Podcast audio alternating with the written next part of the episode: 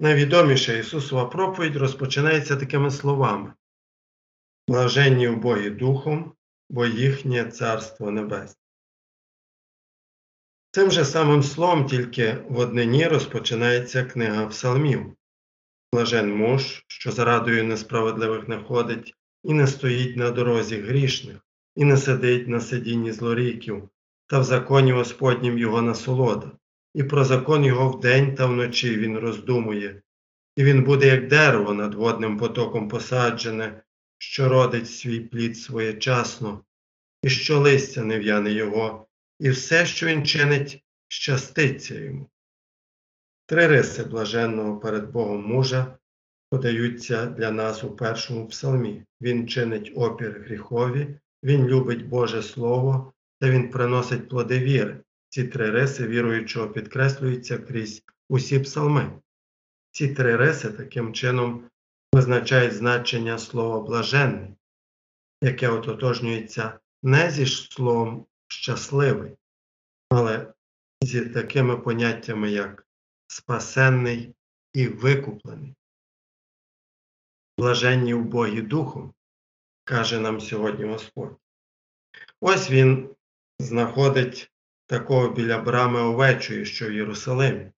Там була купальня, яка називалась Ветезда. А був там один чоловік, що 38 років був недужим. Як Ісус його вгледів, що лежав, та відаючи, що багато він часу слабує, говорить до нього Хочеш бути здоровим? відповів йому хворий. Пане, я не маю людини, щоб вона, як порушено воду, до купальні всадила мене. А коли я приходжу, то передо мною вже інший улазить. Говорить до нього Ісус, Уставай, візьми ложе своє та й ходи. Ще одного такого зустрічає Петро. Це кривий з народження жебрак, який, сидячи при вході до храмового двору, сподівався на милостиню з боку перехожих, навіть і не мріючи про фізичне зцілення.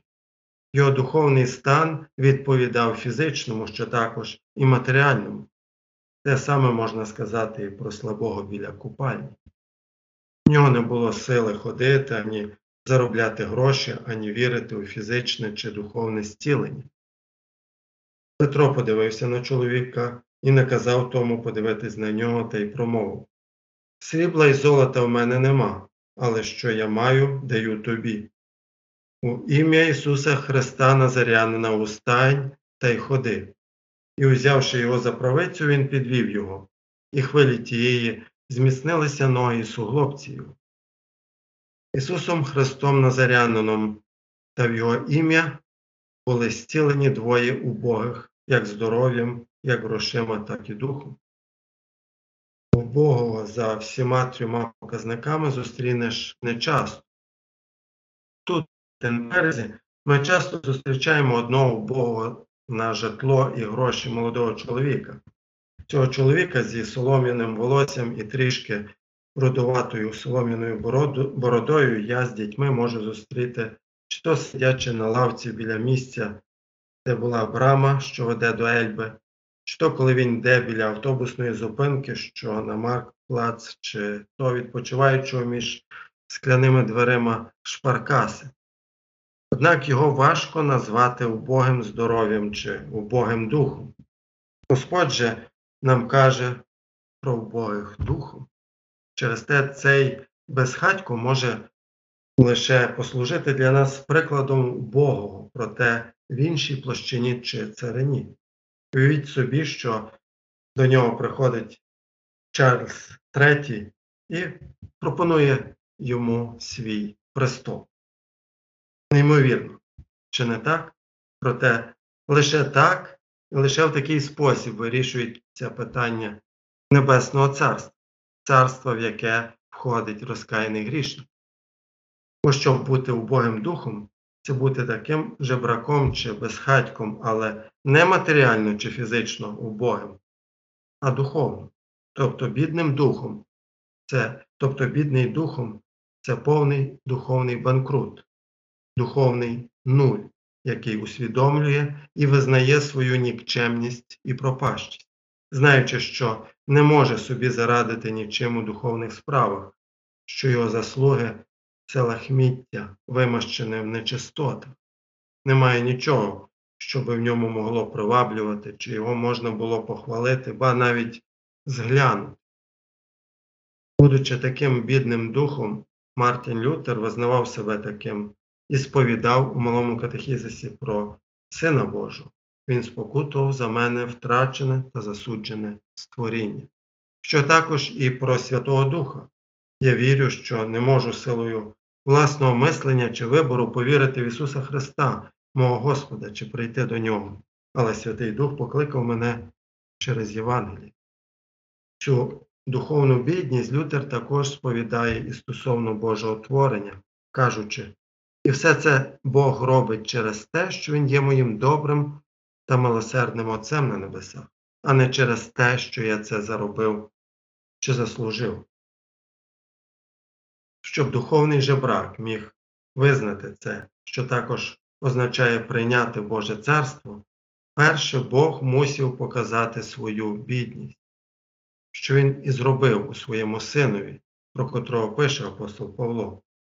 Він, бувши в Божій подобі, не вважав за захват бути Богові рівним, але він умолив самого себе, прийнявши вигляд раба, ставши подібним до людини і подобою ставши як людина, він упокорив себе, бувши слухняний аж до смерти, і до смерти хресної. Оце саме у Богості Сина Божого приходить до нас Царство Небесне, до бідних духу. Описавши стан Христового пониження, яке відбулося, щоб Син Божий взяв наші гріхи на себе і поніс їх на хрест, Павло далі пише про Христове повищення і Боже царство для бідних духом. Тому й Бог повищив його та дав йому ім'я, що вище над кожне ім'я, щоб перед Ісусовим ім'ям вклонялося кожне коліно небесних і земних і підземних, і щоб кожен язик визнавав Ісус Христос, то Господь на славу Бога Отця. Таким чином, коли ми чуємо блаженства, які Ісус промовляє до нашого серця, зокрема, блаженні убогі Духом, бо їхнє Царство Небесне, ми чуємо Слово про себе, коли ми визнаємо наше духовне банкрутство і сповідаємо нашу повну духовну зіпсутість і пропащість. А слухаючи Слово про себе, у цьому блаженстві ми приймаємо Слово про Царство Небесне, що є ніщо інше, як сам Ісус Христос, Його викупне діло для нас, та шлях, яким Він приходить до нас зі здобутим царством. Саме це ми дізнаємося, коли розглядаємо цей хрест, що зазвичай я ношу на моїй шиї під час богослужіння. Хрест зі трьома поперечинами. Це православний хрест. Цей хрест може пояснити нам, що таке Царство Небесне, що це за царство, що належить бідним духу. Отже, розглянемо кожну поперечину, починаючи з найменшої, що зверху. На ній написано Ісус Назарянин, цар юдейський. Цей надпис свідчив про того, хто був розп'ятим. Його називали Ісусом Назарянином, бо Він прийшов у юдею з галілейського міста Назарет, де він провів більшість свого земного життя. Там він виріс і виховувався, там він навчався своєму ремеслу. Він був усьому подібний до нас, окрім гріха. Ніхто не міг поставити якийсь гріх йому у провину. Хоча він був назарянином, проте народився в Юдеї, у Давидовому місті неподалік Єрусалиму, що зветься Віфлеєм, дім хліба. Там його назвали Ісусом, що означає Господь спасає або просто Спаситель. Там, у Віфлеємі, мала група людей визнала його за царя. Це були юдейські пастухи, яким ангел проголосив добру новину. Бо сьогодні в Давидовому місті народився для вас Спаситель, який є Христос Господь. Пізніше мудреці зі Сходу прийшли йому поклонитися, принісши йому золото, як цареві, ладан як Богові та смирну на поховання. Те, що він був особливим царем, 30 років пізніше засвідчили самі небеса, коли війцівський голос промовив Це мій син, улюблений, що його я вподобав. Це саме тоді, через хрещення, він був помазаний Святим Духом, щоб бути нашим пророком, священником і царем. Це саме йому, Ісусу Назарянину, кричали Осанна, спаси Господи, вітаючи як царя, коли він через три роки в'їжджав у Єрусалим. П'ять днів пізніше цей же натовп кричав розіпни. Той, хто наказав його розп'ясти, знав, чому саме такий надпис він розмістив над розп'ятим. Ісус Назарянин, цар юдейський, бо раніше він чув від нього.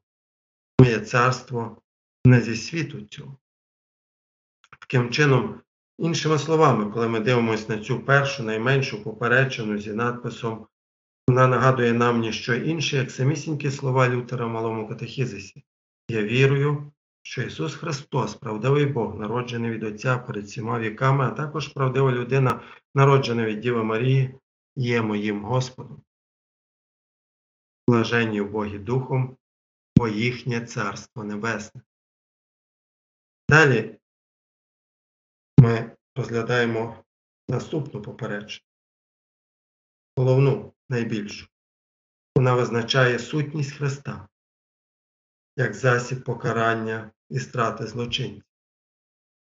І цей Ісус Назарянин, будучи безгрішним, став злочинцем, став найбільшим грішником, бо йому Бог зарахував усі наші гріхи, як написано, бо того, хто не віддав гріха, Бог учинив замість нас гріхом. Бо насправді це про нас написано, а не про нього. Нема праведного ані одного, нема хто розумів би, немає хто Бога шукав би. Усі повідступали, разом стали непотрібні, нема доброчинця, нема ні одного.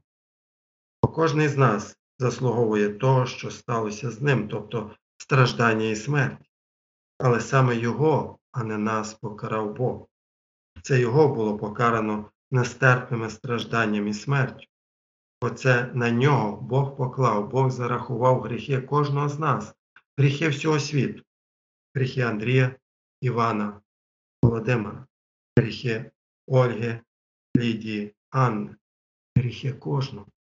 Таким чином, він є найбільшим, найбільшим злочинцем, найбільшим грішником. Він став таким замість кожного з нас, щоб кожному з нас було зараховано те, що він заробив для нас щоб ми могли стояти перед Богом, щоб, тобто, щоб ми мали справжню праведність. Так написано. Бо того, хто не віддав гріха, Він учинив замість нас гріхом, щоб стали ми Божою праведністю в Нім. Ісус Христос, наш замінник, що був виданий з причини наших гріхів, і воскрес з причини виправдання нашого.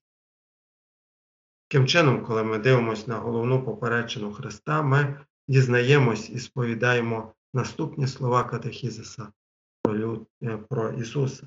Він спокутував за мене втрачене та засуджене створіння, викупив і визволив мене від усіх гріхів, від смерті, від влади диявола, не золотом чи сріблом, а своєю дорогоцінною святою кров'ю, своїм невинним стражданням і смертю.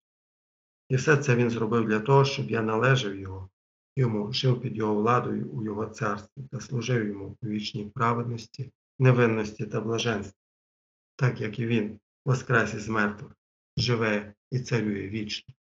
Це незаперечна правда. Блаженні у Богі Духом, бо їхнє Царство Небесне. Третя коса поперечена також пояснює нам про Царство Небесне.